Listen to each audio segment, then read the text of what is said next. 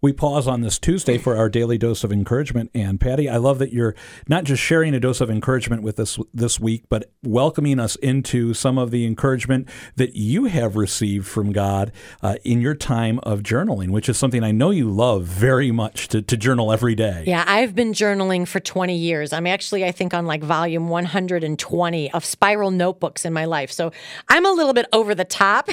you might say too much journaling, but it has been just a great aid in my spiritual life and in spiritual growth because it quiets me. Again, each person is different. This may or may not be for you this week, but I'm just sharing some of my own journal reflections to model what you can do, what how the Spirit may move you um, as you spend that time before our Lord. For me, again, my favorite place to journal is in front of our Lord in the Blessed Sacrament.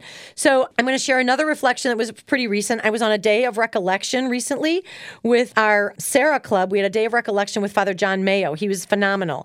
And he was talking about being vulnerable with Christ, just vulnerability with Christ, and how whenever anyone was healed by Jesus, they would have had to courageously approach Jesus first.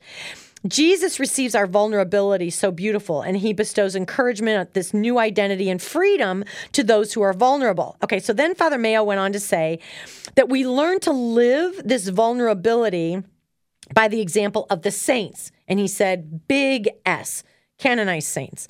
But then he said, by also by the people in our lives, small s.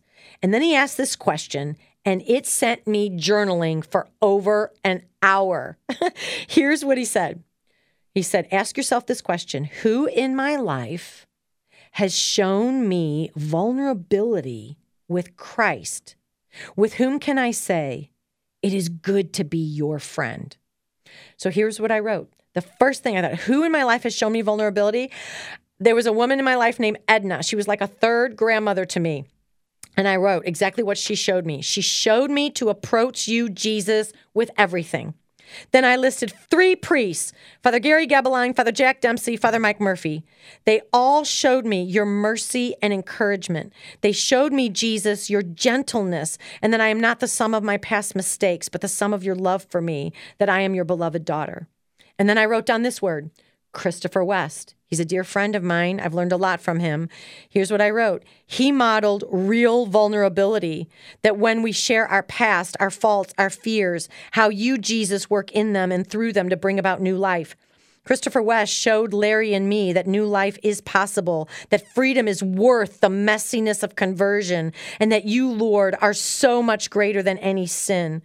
Christopher has shown me the unbelievable power of your grace, that when we say yes to your love, and he has modeled what transformation looks like, what being on fire looks like, what joy looks like, what real, honest prayer looks like, and what it looks like to die to self and live in freedom.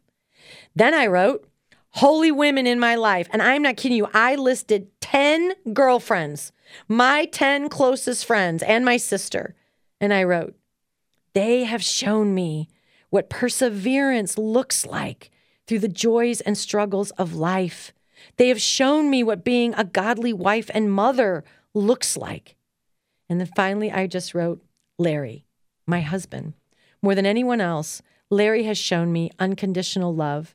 He has modeled vulnerability in our prayer together. He has shown me that faith leads to virtue, integrity, and strength. He is constant, like you, Lord. He has shown me that you never waver. You are trustworthy. He models so many godlike qualities. So that's what I wrote that day. I just thought of the people in my life who modeled and what I've learned from so many godly people in my life. And it was a beautiful hour of prayer. And I thanked God for all of them. So if you need a journal starter today, ask yourself the same question Who in my life has shown me vulnerability with Christ? And then just see where that takes you in your prayer time. I know this. When I asked myself that question that you shared with us today, I'm going to need to give myself plenty of time to think about that and ponder it and journal about it as well, because that is certainly an opportunity to cast into the deep, as our Lord says in the gospel. And it's a fantastic question. Patty, thank you for sharing it with us today.